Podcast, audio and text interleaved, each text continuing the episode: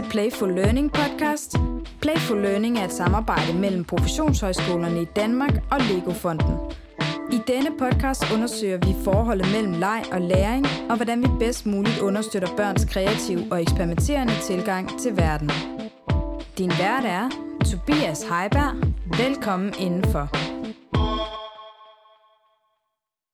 Hej Helmarie, og, og velkommen indenfor i Playful Learning podcast. Tak for det. Det er fantastisk, du vil være med. Det vil jeg. Skønt.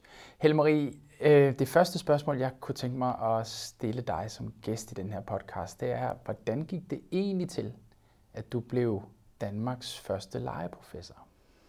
Ja, yeah. timing og held og den slags. Ja, øh, jamen da jeg startede på min kandidatuddannelse i idéhistorie for de der, ja, efterhånden nogle år siden, der øh, var jeg optaget af det pædagogiske. Og det var egentlig igennem optagelsen af det pædagogiske, at jeg, at jeg fandt frem til, at leg altså spiller en rolle. Og der, det viste sig, at der var ret mange filosofer, der havde interesseret sig for lejen, men det var, der var ligesom ikke en fortalt en sammenhængende historie om hvad man sige, lejens idéhistorie.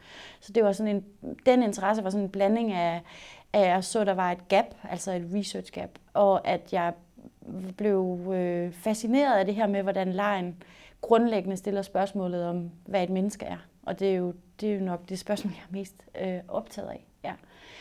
Og, øh, og så, så kan man sige, derfra der var det, tog det sådan lidt slag i slag. Altså en blanding af tilfældigheder og møder med spændende mennesker. Og, og så også, øh, jeg fandt ud af, at når, jeg, når, når man interesserer sig for legeforskning, så interesserer man sig også for forholdet mellem teori og praksis. Altså det vil sige, hvordan kan en meget konkret menneskelig udøvelse, hvordan kan man tale teoretisk om den, og hvordan kan man udvikle sprog, der passer til den type erfaring.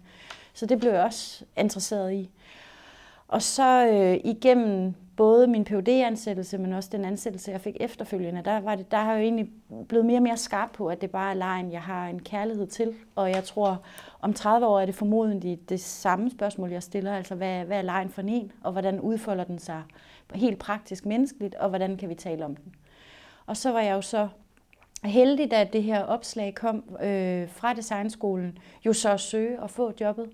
Og så de sidste år, det er jo så gået med at finde ud af, hvordan, hvordan jeg så kan være legeprofessor. Øhm, ja, og det synes jeg egentlig går meget godt. Hvornår mere præcist blev du legeprofessor? Jamen, det gjorde jeg jo 1. februar øh, 2018, hvor jeg tiltrådte øh, dels som ansvarlig for den nye uddannelse, Design for Play, og så dels som ansvarlig for at prøve at udvikle det her forskningsfelt, som stadigvæk er ret ungt.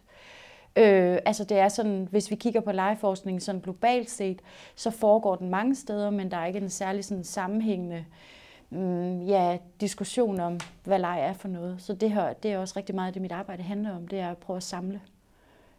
Og det er en global tendens, at der ikke er den sammenhæng, eller er det et dansk fænomen? Øh, jeg vil sige, øh, det er både en dansk, øh, det er både et dansk problem, og det er også et globalt problem. Altså så øh, foregår legeforskning i øh, pædagogikken, så foregår legeforskningen i det æstetiske område, så foregår legeforskningen i andre områder, men der er ligesom ikke en, der er ikke en, hvad kan man sige, en fælles øh, diskussion på tværs af domæner om, hvad legeforskningen skal. Så hvad tror du, man håber på, når man kigger i din retning? Hvad håber man på, at du kan opnå gennem dit professorat? Jeg håber på, at legeforskningen kan gå fra at være altså et forskningsfelt, der primært altså, tjener andre domæner, til at, blive, til at have en sådan selvstændig, stærk stemme. Og det er et felt, at man går til ikke som sådan pjatfelt, men som et felt, der faktisk har noget vigtigt at sige om, hvad det vil sige at være ja, til som mennesker. Nu siger du det der med pjat, og, og jeg tænker, det, det er vel også en del af lejen, altså at have det sjovt at være pjattet og pjanket og alt muligt andet, og, og det får mig til at tænke lidt på, mm, er der ikke noget modsætningsfyldt i det? Kan man, kan man være professor i leg og akademisere leg? Lad det så overhovedet gøre? Det kommer jo rigtig meget an på, hvad for en type af forskningspraksis man har, og der, der kan man sige noget af det, som er fuldstændig afgørende for mig, som jeg også indledte med at sige, det er, at der skal være et tæt, en tæt sammenhæng mellem det, man kunne kalde en ontologisk interesse, det vil sige, hvad er lejen, altså som, øh, hvad, hvad er det for et slags væsen, lejen har, Det vil sige, det bliver primært et teoretisk spørgsmål, man stiller, men det må være dybt sammenhængende med det, man kunne kalde sådan epistemologisk altså interesse. Det vil sige, hvordan, hvordan udfolder den sig helt konkret, og hvordan kan vi så sige noget om den. Så for mig at se, der er der, der er der ikke nogen modsætning mellem at være interesseret i lejen og så være altså, akademisk interesseret i det, fordi min forskningspraksis, den er, som den er. Altså, den er meget, meget praktisk og meget teoretisk på samme tid. Mm-hmm. Ja. Jeg har på et tidspunkt hørt dig omtale leg med sådan en, en jellycake-metafor. Ja. Det, det synes jeg er en fantastisk metafor. Kan du ikke folde den ud? Jo, jo. Altså, øh, i min øh, praksis, der betyder det her med den faktiske udøvelse og sprogliggørelsen af de erfaringer, man får gennem udøvelsen, er rigtig meget. Og der er pointen, at kan, skal, vi, skal vi udfolde det samspil, så må vi have et sprog, der rammer de erfaringer, øh, altså vi har i udøvelsen.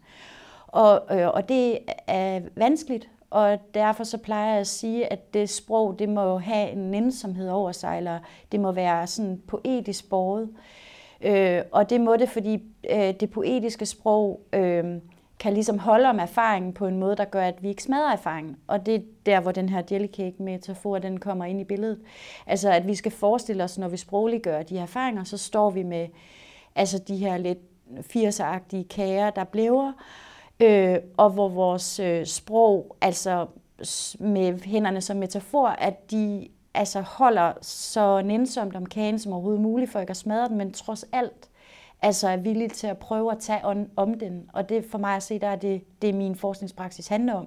Det er at stå med den her jellycake og nænsomt holde fast, men ikke presse for meget og gøre altså vold på den erfaring, jeg prøver at beskrive. Øhm, og man kan sige, hvorfor er jeg så kommet dertil? Jamen det er jo fordi, jeg også har oplevet i vores samtid en tendens til at have det her meget voldelige, voldsomme sprog, der egentlig smadrer altså erfaringen og forfladiger den. Og det er jeg jo interesseret i ikke kommer til at ske. Så, så jeg er hele tiden på jagt efter sprog, der, kan, der muliggør den her nænsomhed. Ja. Hvad er det, der sker, når man er for brutal i sin sprogbrug om lejen? Det er jo, det er jo øh, fristende at ville sige noget om, hvad leg er, og komme tæt på det og blive konkret omkring det. Kan man, kan man godt det og samtidig være nænsom? Hvad er det, der sker, hvis man er for brutal i hvert fald? Ja, altså man kan sige, hvis man er for brutal, så risikerer man at udgrænse nogle af de her erfaringer, som er centrale. Altså det er jo egentlig meget det, der er foregået i forhold til altså, læringsperspektivet. Ikke? At så har man brugt nogle kategorier, der altså, har udgrænset nogle erfaringer af, hvad det vil sige at være i leg, og på den måde også forfladet det, som leg er. Og det er det, det, er det sprogliggørelsen kan komme til øh, at gøre. Så forfladelse og udgrænsning. Og det, det gør jo, at vi på en eller anden måde øh, altså ikke får sans for altså fænomenet i alle dets øh, ja, dele og komplekse øh, ja, systemer. Og det, ja, det vil være et problem for mig, hvis vi gør det. Helle, du er jo professor i leg. Hvordan, hvordan ser sådan en hverdag egentlig ud? Hvad har, hvad har du lavet den sidste uge? Hvordan ser en typisk arbejdsuge ud for dig? Altså øh, mandag, der startede jeg med at holde en øh, talk på Københavns Professionshøjskole, som handlede om sprogliggørelsen af leg. Og det vil sige, øh, der handlede min dag i høj grad om at kommunikere nogle af de her, øh, ja, det her poetiske sprog, som jeg arbejder med. Og så tirsdag og onsdag, der øh, hvad hedder det, kørte jeg to øh, workshops sammen med en række pædagoger på to øh, skoler i Aarhus i forbindelse med et nyt forskningsprojekt, jeg har startet op. Et forskningsprojekt, som hedder Må jeg være med? Og hvor, øh, hvor det handlede om at komme til at lege en hel masse og, og sikre øh, hvad kan man sige, gode relationer mellem de øh, mennesker, der er involveret i det her forskningsprojekt. Så de tre dage er egentlig et meget godt eksempel på det, jeg altså indledte med at sige, at vi på den ene side set bør interessere os for lejen som ontologisk fænomen. Det er der, hvor jeg kommunikerer alle de her meget generelle øh, ja, koncepter og idéer. Og så den her helt konkrete udøvelse, hvor jeg på egen krop oplever, hvordan lejen kan være.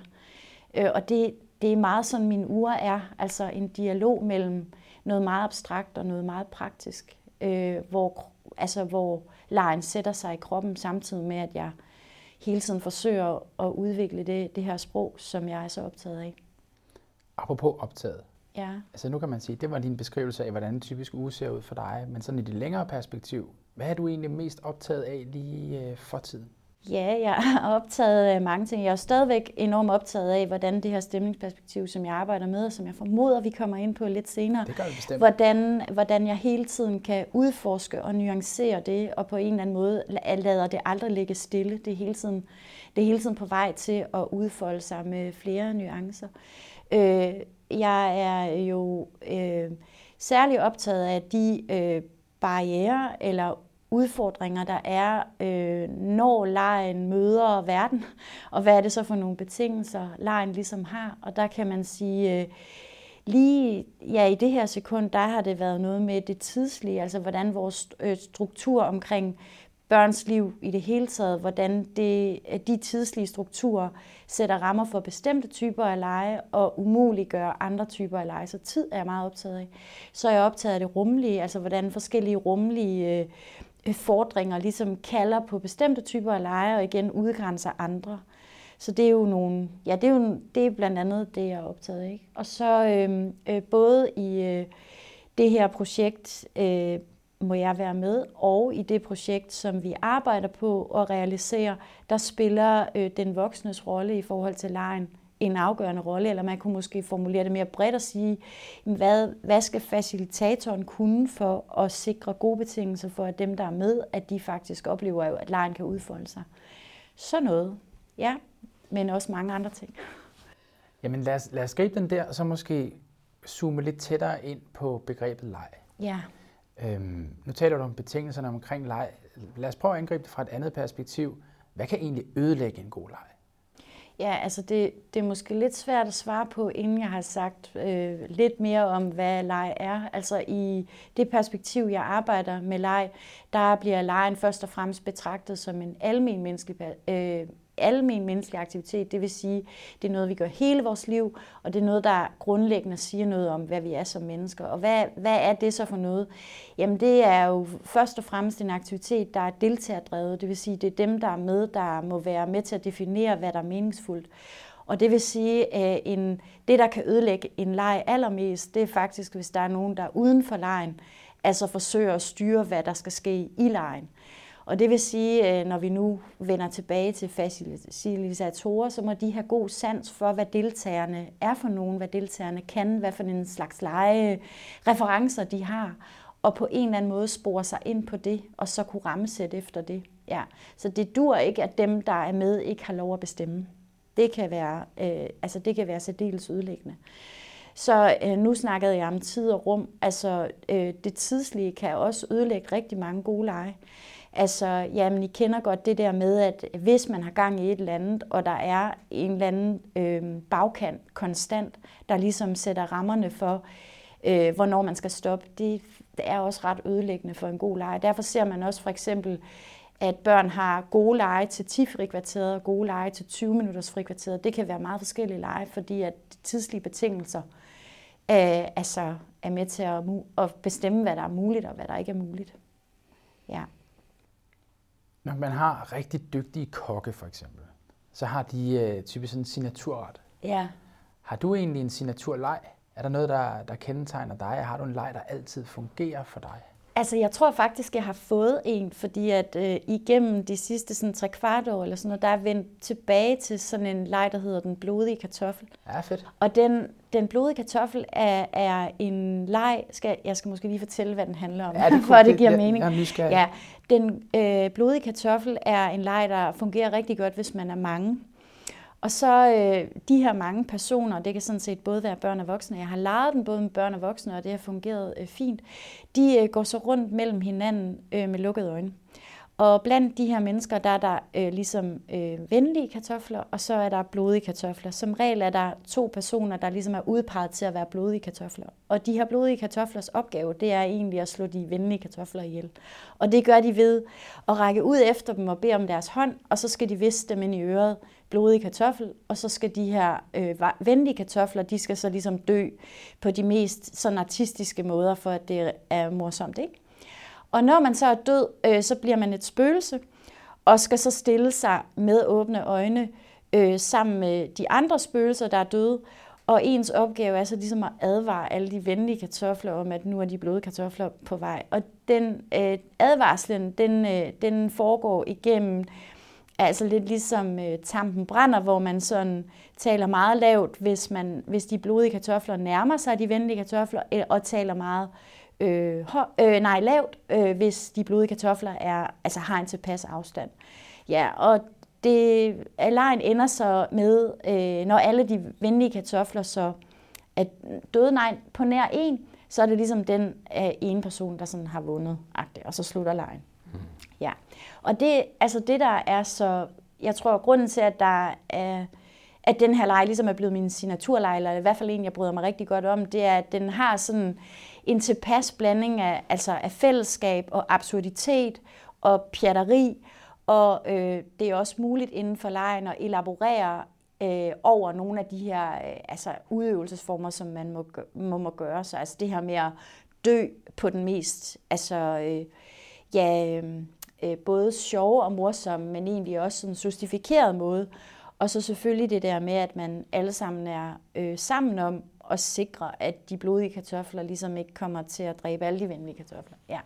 Så sådan noget, i det hele taget sådan nogle lege, som har den her blanding af pjat og mulighed for elaborering indenfor, og, øh, og hvor man er sammen om noget, altså hvor, hvor der er flere personer involveret. Det er sådan nogle typer lege, jeg rigtig godt kan lide. Du sagde noget før om det der med, at begrænsninger nogle gange kan være med til at, at ødelægge en leg, hvis de kommer udefra. Ja. Kan begrænsninger også være, med, altså være befordrende for en god leg? Kan sådan nogle benspænd også give en ekstra god leg? Det lyder som om, der faktisk er mange benspænd i, i den blodige kartoffel. Det er der så absolut. Altså der er jo, øh, hvad hedder det, der er jo rigtig mange, der taler om, at øh, lejen er totalt fri og uden struktur. Der er jo ikke noget, der kunne være altså, mindre rigtigt. Masser af lege har altså former og strukturer, der muliggør, at vi sådan ligesom kan elaborere inden for dem. Det, der bare er rigtig vigtigt, det er, at de øh, former og strukturer, de giver mening i forhold til det, lejen har gang i, og at strukturerne og formerne ikke kommer udefra, øh, og er defineret altså meningsfuldt af noget, der er ude fra lejen, eller uden for lejen. Det er, det er for mig at se altså det vigtige i den her sammenhæng. Der er ikke nogen tvivl om, at leg fylder rigtig meget i dit arbejde og dit professionelle liv. Øhm, men sådan i din forskningspraksis, bruger du så også lejen på en måde i dit arbejde fra den vinkel? Altså, øh, jeg bruger lejen i den forstand, at masser af det her, den her sprogliggørelse er jo en leg med ord.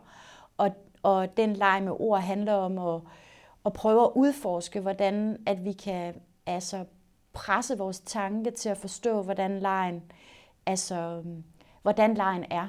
Så når jeg for eksempel taler om den første stemning, som altså en glidepraksis, så, øh, så kan det ord jo sådan altså drille nogen, ikke? fordi der er overhovedet noget, der hedder det. Og der, der mener jeg, at der, der er masser af lejerier i, i den sprogliggørelse. Det er den ene ting. Og så den anden ting er også, at, øh, at jeg leger jo en hel masse, fordi det er vigtigt sådan at have det i kroppen for at kunne, kunne lave den her sprogliggørelse. Ja. Og at mine erfaringer, mine egne konkrete erfaringer, egentlig også presser altså sprogliggørelsen. Så det er den dialog mellem en konkret erfaring og så en sprogliggørelse, som sådan hele tiden er på spil i mit arbejde.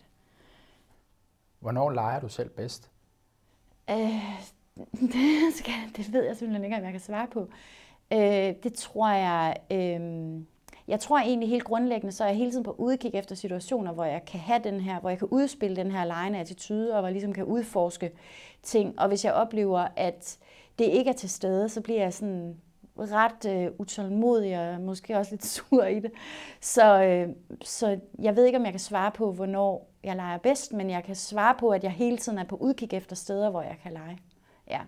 Jeg, jeg kan rigtig godt lide øh, de fysiske lege, og jeg kan rigtig godt lide de der meget emergerende lege, altså hvor der pludselig er en, der siger, øh, siger en eller anden øh, sætning, og så er der nogen, der øh, forfølger det indfald med en ny sætning, der minder om det. Altså den type af lege, der ikke er planlagt, kan jeg rigtig godt lide. Du siger også noget der, som måske udvider begrebet for leg hos mig eller hos andre. Sådan det der med, at, at leg ligesom er defineret til en særlig kontekst eller en særlig situation. Man kan simpelthen have en legende attitude, en legende tilgang til, til ja. livet i, i det hele taget. Ja. Kan du ikke sætte nogle flere ord på det? Jeg er sådan lidt nysgerrig på det der, du siger med en legende attitude. Hvad betyder det? Ja, altså for mig at se, der handler det rigtig meget om, hvad det er for en omgang, jeg har med livet. Så måske er det, øh, attituden handler om ja, den omgang. Så det vil sige, øh, hvis jeg taler med nogen, er jeg så hele tiden øh, altså lidt drillagtig i min modspørgsmål, eller har jeg mere sådan en alvorlig attitude? Og det kan være noget med at tweake altså ordene, sådan at de ikke giver mening, og så det bliver sjovt. Eller det kan være noget med at stille nogle spørgsmål ind i den samtale, som måske er overraskende over i forhold til den, den person, som jeg taler med. Det er den ene ting. Den anden ting er øh, i omgangen med, med ting og sager. Altså du kan jo du kan møde materialer, og så egentlig bare gøre det med dem, som, altså, som de umiddelbart kalder på. Men du kan også gøre andre ting med materialerne, og så vil du opleve, altså, at verden åbner sig. Jeg kan enormt godt lide det der med, ja, det der med at tænke attituden som noget med øh, omgangen med det, som man står overfor. Det, det synes jeg er vildt interessant. Hvad er dit bud på, hvad, hvad får man ud af det som individ, hvis man har den tilgang og den attitude i forhold til ens tilværelse? Hvorfor er det særlig rart eller godt? Øh, jeg tror, det er det der med evnen til at øh, lade situationer være så meningsfulde for en som muligt, og så undersøge, hvordan man kan skabe øh, mere mening, kunne man næsten sige. Ikke? Jeg plejer også gerne at sige, at øh, med den her attitude, der er det jo som om, at verden ligesom åbner sig og bliver større, og jeg bliver, jeg bliver både mere overrasket på, hvem, øh, hvem jeg selv er, og jeg bliver overrasket over, hvem andre er. Og hvis jeg møder nogen med en lejende attitude, så åbner jeg både deres verden, men også min egen. Så det er det der med ja, mere mening, og at verden bliver større. Kræver det et særligt mod at have sådan en tilgang? Ja, altså jeg har jo været meget optaget af modet, og taler også om legemod. Altså at hvis du skal kunne lege, så kan det ikke nytte noget, at, ja, som Nita siger, at du er et pindsvin hele tiden, men du må ligesom, du må ligesom lade være med at lave stikke imod øh, attitude, og så må du sige, ja, og hvad så? Og hvad, hvad kunne der ske her? Og være klar på, at den der mere produktion af mening, at den ligesom kan foregå. Og det betyder jo også, at du skal være villig til at ja, sætte dig selv på spil, og at det kan være, at øh, det du troede, der var, at det kan i virkeligheden vise sig at være noget helt andet. Og det, den type af attitude kræver jo både mod, mod og åbenhed, men også en eller anden form for håb om, at det hele skal nok gå. Øh, fordi det kan jo være, at øh, det kan jo være det, du siger ja til, altså vender dit verdensbillede på hovedet. Og det kan jo være hårdt for nogen, men der er jo, det, kan jo også, det kan jo netop også være noget, der giver altså, håb for andre. Kan man, ja. kan man øve sig i det mod, i den tilgang? Kan man... Ja, altså jeg tror på, at, øh, at ved konstant at og, hvad hedder det, udforske situationer, hvor det er muligt at lege, der træner du dit mod. Altså hver gang du leger, så bliver du lidt mere modig, end du var før. Og så kan man sige, at modet er på en eller anden måde også noget, der hele tiden skal holdes ved lige. Altså man kan jo godt blive sådan doven på modet, hvis man ligesom ikke altså, er der. Så, øh, så, så jeg, jeg holder mig i gang på den måde, at jeg hele tiden sørger for at være i de der legesituationer. At det, det er en måde sådan at holde mit mod kørende. Er der egentlig forskel på øh, børns og voksnes leg? Jeg vil måske formulere det anderledes og sige, at der er forskel på menneskers leg. Og der kan være nogle øh, ting, som er mere typiske for de helt unge børn sammenlignet med de voksne. Altså hvis man er et helt lille barn, så handler rigtig meget af lejen om at få nogle grundlæggende erfaringer med, med øh, altså at holde om ting og smage på ting. Og, ja. og så bliver man lidt ældre, så bliver det andre, så, så bliver det andre ting, som ligesom er nødvendige for, for at lege. Øh, ja, så det jeg jo også siger, det er, at der er en sammenhæng mellem de erfaringer, jeg har, og så øh, de lege, jeg synes er sjove så man kan være tilbøjelig til, når man er ung, og så søge lege, som har sådan en stærk gentagelse, og jo ældre man bliver, så vil det mere og mere, altså det med at udforske gentagelsen og bryde med den, så er det måske ikke så, så skide sjovt at sidde og smide en kop på gulvet hele tiden, fordi så har man ligesom styr på den, på den type erfaring. Ja. Øhm, jeg tror, hvis jeg, hvis jeg kigger på, øh, på børn og voksnes lege, så det, der, det er nok ikke så meget øh, stemnings typerne, der adskiller sig, men det er måske i højere grad materialet for leg. Altså når du er, øh, ja, det er de færreste voksne, der leger med dukker, men så vil det være andre typer af materialer, som de synes er relevante og interessante. Og så bliver det så øh, i højere grad forskellen i materiale, lejen med hvad, der er relevant frem for, med, frem for hvad det er for nogle typer af, af lege, at man godt kan lide at være i. Oplever du, at, at der er nogen, der holder helt op med at lege? Efterhånden som de bliver ældre? Øh, jeg oplever, at øh, de bliver rustne i det. Altså at de på en eller anden måde, øh, altså at det ligger så dem så langt væk, Så de skal ligesom i gang igen, og så må man starte med sådan de helt altså simple lege, som ikke kræver så meget mod, men hvor det egentlig bare handler om at, at prøve at blive tryg i at kunne lege igen. Og så, øh, ja, og så øver man sig, og så bliver man mere og mere modig. Det kan jeg jo se for eksempel i det her må jeg være med projekt, hvor vi leger med pædagoger. Ikke? Der er der nogen, der virkelig bliver nervøse, når vi beder dem om at, at sige, hvad for nogle lege de bryder sig øh, mindst om, så er det de lege, der sætter dem allermest på spil. Men i takt med, at tiden går, og man øver sig, og finder ud af, at man faktisk godt kan lege, jamen så, øh, ja, så bliver man også mere modig. Hvad er egentlig dit perspektiv på leg? Nu har du sådan et par gange nævnt lejestemninger. Ja. Så hvordan får lejens praksis sig ud? Ja, altså øh, i min tænkning, der har, det været, der har det været vigtigt at gå fra sådan et meget snævert udviklingsperspektiv, hvor, hvor, primært, hvor lejen primært var noget, der foregik i barndommen, med henblik på at sikre, at man ligesom blev rigtige mennesker, til et perspektiv, der øh, altså tager et livsperspektiv, øh, og at man tager, og jeg tager det her sådan almene menneskelige perspektiv. Altså det er noget, vi gør hele livet, og det er noget, der er grundlæggende er knyttet til vores eksistens. Det er sådan den ene del af det. Den anden del af det har så været at prøve at sige, jamen øh, hvis vi så tager det perspektiv, hvad, for, hvad har vi så brug for at ramme for at forstå, hvad, hvad det lejende så er for noget? Og der arbejder jeg så med stemningsperspektivet, som helt grundlæggende altså består af tre dimensioner af et øh, redskabsperspektiv, det vil sige øh, en insisteren på, at vi altid leger med noget. Det kan være altså en pind eller et lyssvær, men det kan også være altså en sang eller en historie. Så det kan have immateriel karakter, men det kan også have, have materiel karakter.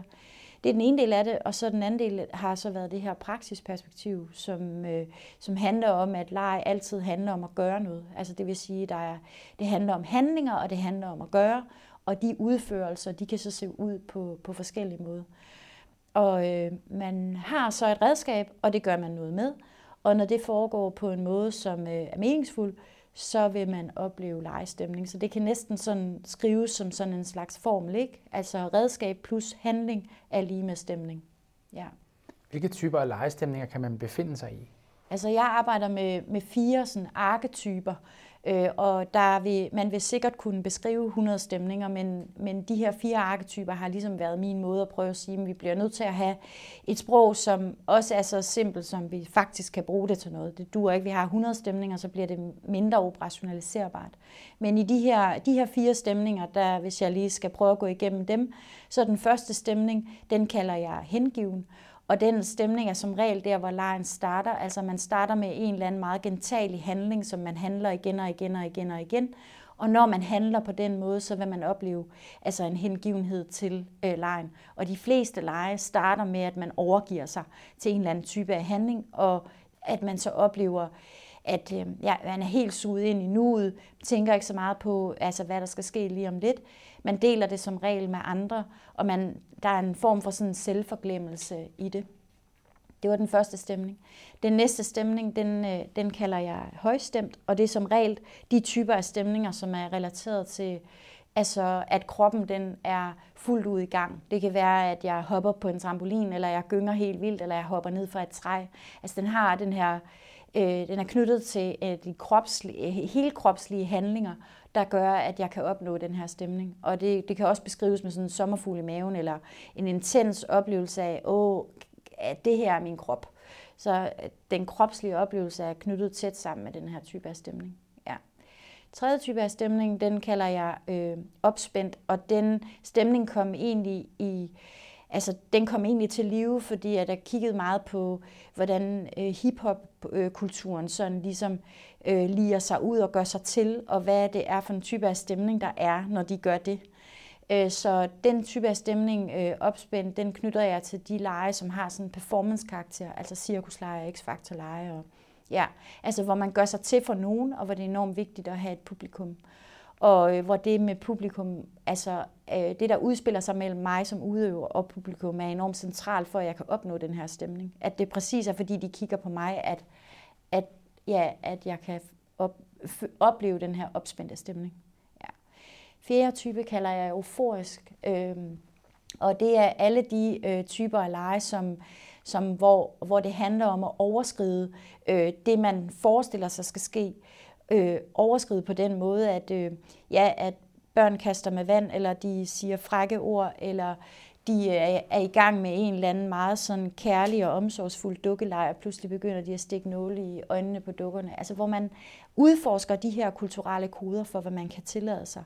Og så, eller et vildt grineflip for eksempel, ikke? at det kan sådan have næsten have manisk øh, karakter. Det var øh, som regel altså ganske kort tid, og man griner helt vildt.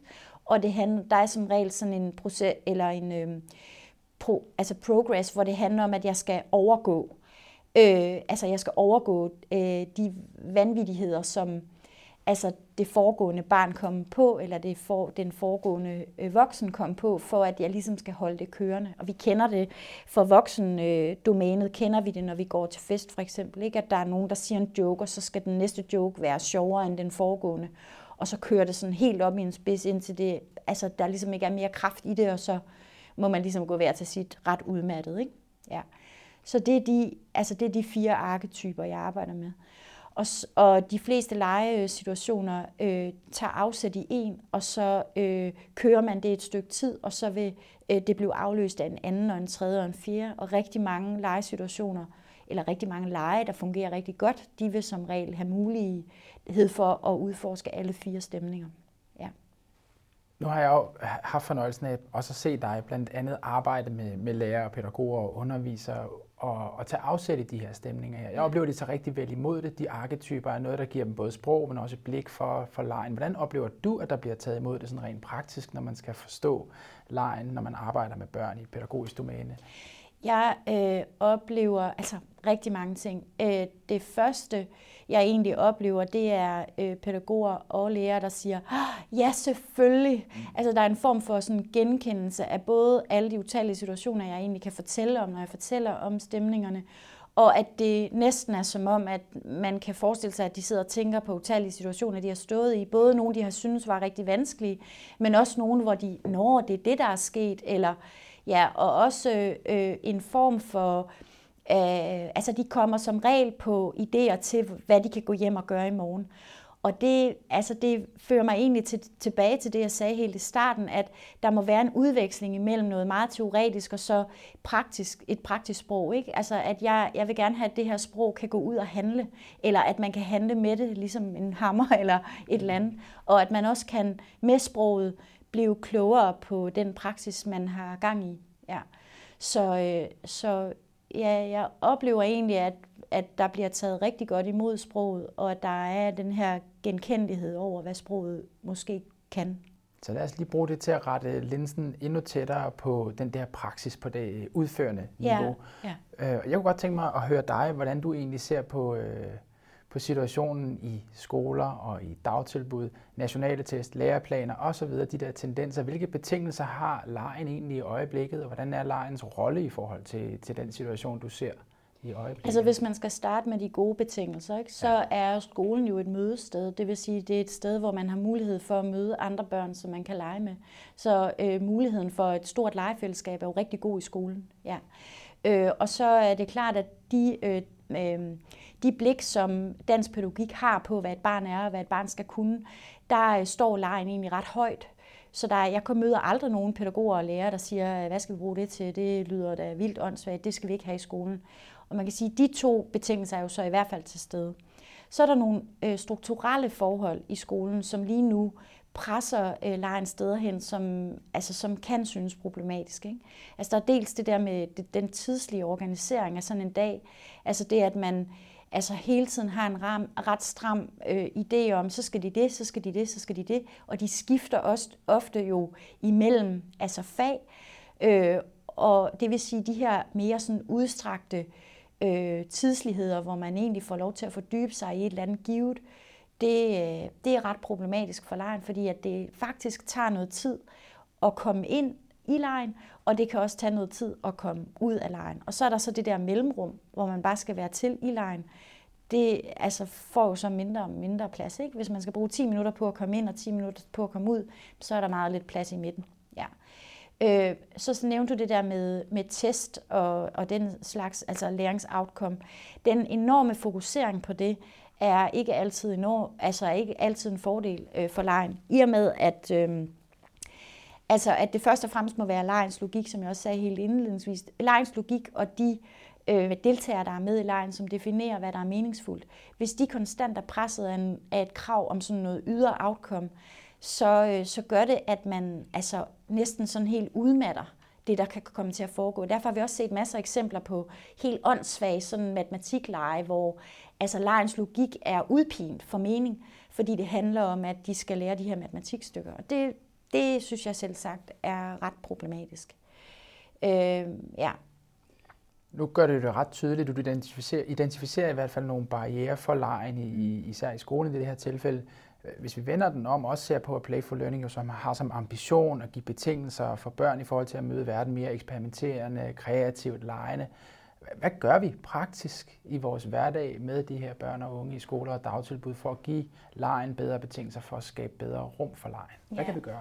Jamen, vi kan gøre mange ting. Altså, når jeg taler med lærerpædagoger, så øh, er den første betingelse, det er egentlig, at de også er lejende selv. Det vil sige, at de har en forståelse både øh, sådan helt øh, praktisk, hvad er lejen for en type af menneskelig erfaring. Det, at du selv har det, gør, at det er nemmere både at kigge på øh, andre øh, mennesker, der leger, og forstå det. Øh, og samtidig så er det jo, kunne man jo også forestille sig, at de erfaringer også kan danne grobund for nogle beslutninger, der så bliver taget, taget i forhold til organisering. Det er den ene ting. Det er sådan, så starter vi med pædagogen og læreren. Så er der nogle øh, strukturelle forhold på den måde, som skolen er organiseret som kunne være anderledes. Altså der er nogle tidslige, det vil sige den måde, som vi rent strukturelt organiserer skoledagen på, der kunne, der kunne tages nogle andre beslutninger. Så er der også nogle rumlige, altså hvad er det for nogle altså fysiske rummeligheder, vi, vi øh, tilbyder. Altså, da man kunne lege med noget inde-ude, det var den ene ting, ikke? men man kunne også lege med, at hvad er det for nogle materialer, vi har til rådighed, når vi så træder ind i et rum. Ikke? Altså står bord og stole øh, altså som de traditionelt har stået, eller kunne man forestille sig at dem stå på en anden måde? Så der er adgang til materialer. Øh, altså, øh, har man kun pind og, og, bly, og hvad hedder det, papir, eller har man også andre typer af materialer, man ligesom kan, kan komme i gang med at bruge? Og så er der noget med, øh, altså, hvad tillader vi af, af støj, og hvad tillader vi af svineri, og hvad, hvad tillader vi den slags, ikke? Øh, hvis det bliver for sådan pænt og ordentligt, både i forhold til, hvor meget det ruder og hvor meget det støjer og sådan noget, så, så gør det nogle gange det svært for lejen at være til. Ja. Når man træder ind over dørtasken til en skole eller dagtilbud, så er der jo en eller anden dagsorden, der angår børns udvikling eller læring. Lad os se det i øjnene. Ja. Og øh, så alligevel sidder vi her og taler om leg. Hvordan er forholdet og sammenhængen egentlig mellem leg og læring i, i dine øjne? Altså for mig at se, så er det to sider af samme sag. Altså man vil ikke kunne forestille sig en gemmeleje uden læring. Altså man må jo man må vide, hvad man skal gøre, man må vide, hvordan man skal løbe, for det er hensigtsmæssigt. Man må vide, hvad det er for nogle øh, relationer, man står i forhold til. Man må vide, at man ikke begynder at slå altså koldbøtter, når man er midt i en gemmeleje. Så der er masser af, ja, det er to sider af samme sag. Man kan sige, det lærings, den læringsforståelse, jeg vil arbejde med i min legeforståelse, den handler jo først og fremmest om handling. Så det vil sige, at læring er dybt forankret i at vide, hvad man skal gøre. Så, og det betyder jo så også, at læringsforståelser, hvor som er mere, øh, hvad kan man sige, som er et snævrere øh, læringsbegreb, hvor det handler om, at du må, du må lære dig de her bogstaver uden nogen som helst relation til at kunne gøre noget med dem. Det har jeg det selv sagt stramt med. Og det, vil, og det betyder også, at hvis vi skal bruge lejen i øh, i øh, uddannelsessammenhæng, så må vi forstå, at det må være på, altså at vi må øh, tænke på de lærings, læreprocesser øh, i lejens logik. Det, det, kan ikke ligesom, det kan ikke nytte noget, at vi, som jeg fortalte om det her matematikspil, at vi sådan udpiner øh, det meningsfulde i øh, handlingerne, og det vil sige øh, løsriver dem fuldstændig fra indholdet. Altså det går ikke. Der må være en tæt sammenhæng mellem det, man skal gøre, og så det, man skal lære. Men jeg kunne blive utrolig nervøs, hvis jeg sætter mig i et lærested, og så tænker jeg, jeg er forpligtet på at nå herhen med den her læringsdagsorden. Og ja. lejen er fri og uforudsigelig og, og svært tilgængelig måske. Kan jeg gå den anden vej rundt? Kan, kan jeg få øje på kendetegn på læring i lejen, hvis den udspiller sig? Hvordan, hvordan udvikler jeg et blik for det?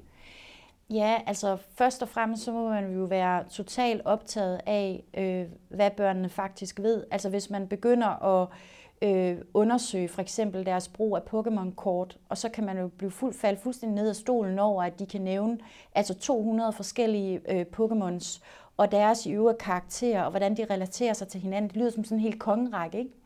Så, så den der sådan sensibilitet over for, hvad er det faktisk, de allerede ved, og hvordan kan jeg bruge det, de allerede ved, til at gøre nogle af de ting, som jeg gerne vil øh, med dem.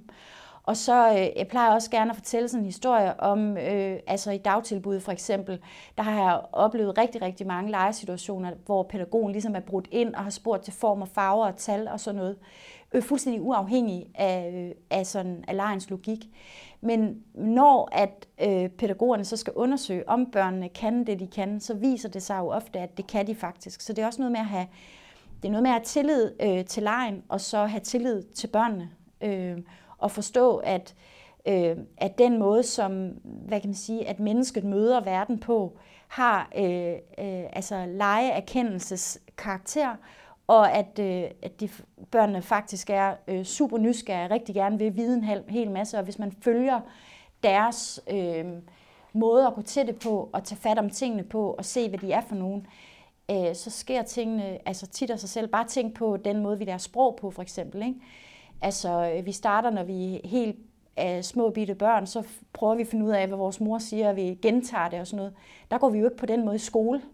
Men det er noget, der sker, fordi at den øh, tilgang til at være til, øh, den, den har den her lejende karakter.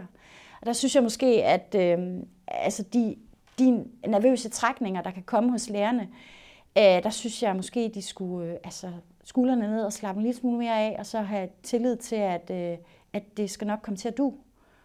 Og det er måske også at lægge, altså det ved jeg ikke, om jeg skal sige, det klipper du ud, hvis, du tænker, hvis I tænker det for meget.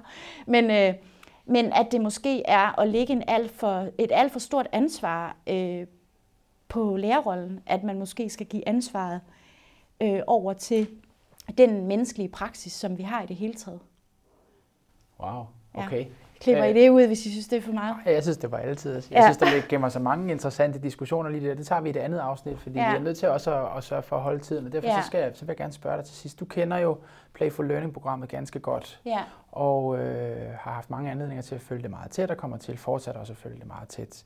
Øhm, ambitionen er jo sådan helt grundlæggende også at tage fat om nogle af de forandringer, du taler om her, du ønsker dig i forhold til nogle af de barriere, vi kan se i dagtilbud og skoler, og have en anden tilgang til den måde, vi, vi møder børn på, anderledes lejende. Det vil sige, det er også den måde, vi uddanner lærere og pædagoger på, og i det hele taget også arbejder med dem i praksisfeltet. Det jeg vil spørge dig om, det er fra din stol, hvorfor er Playful Learning-programmet vigtigt, og hvad drømmer du om, at det kan blive til? Altså, øh, det er vigtigt øh, jo af rigtig, rigtig mange grunde. En af de vigtigste grunde, tænker jeg, at det er at skabe øh, altså et børneliv, som både uden for skolen og inden for skolen er meningsfuldt for børnene. Altså, at jeg håber jo, at det kan muliggøre, at de ikke tænker, åh oh, nej, nu skal jeg i skole, men de egentlig altså ser både deres fritidsliv som noget, der er værdifuldt for dem, og deres skoleliv. Og der måske i praksis og omgang med verden øh, ikke er så skide stor forskel. Øh, og så håber jeg, at skolen vil interessere sig øh, mere for, hvad der er meningsfuldt for dem i deres fritid. Altså man på en eller anden måde får de to ting til at spille højere, øh, i højere grad sammen. Så at Pokémon-kort og viden om Pokémon-kort også kan få en betydning i skolen. Tak Helle Marie, og øh, tak fordi du ville være med. Det var fantastisk inspirerende. Den her podcast den er produceret og tilrettelagt af Signe Lehmann.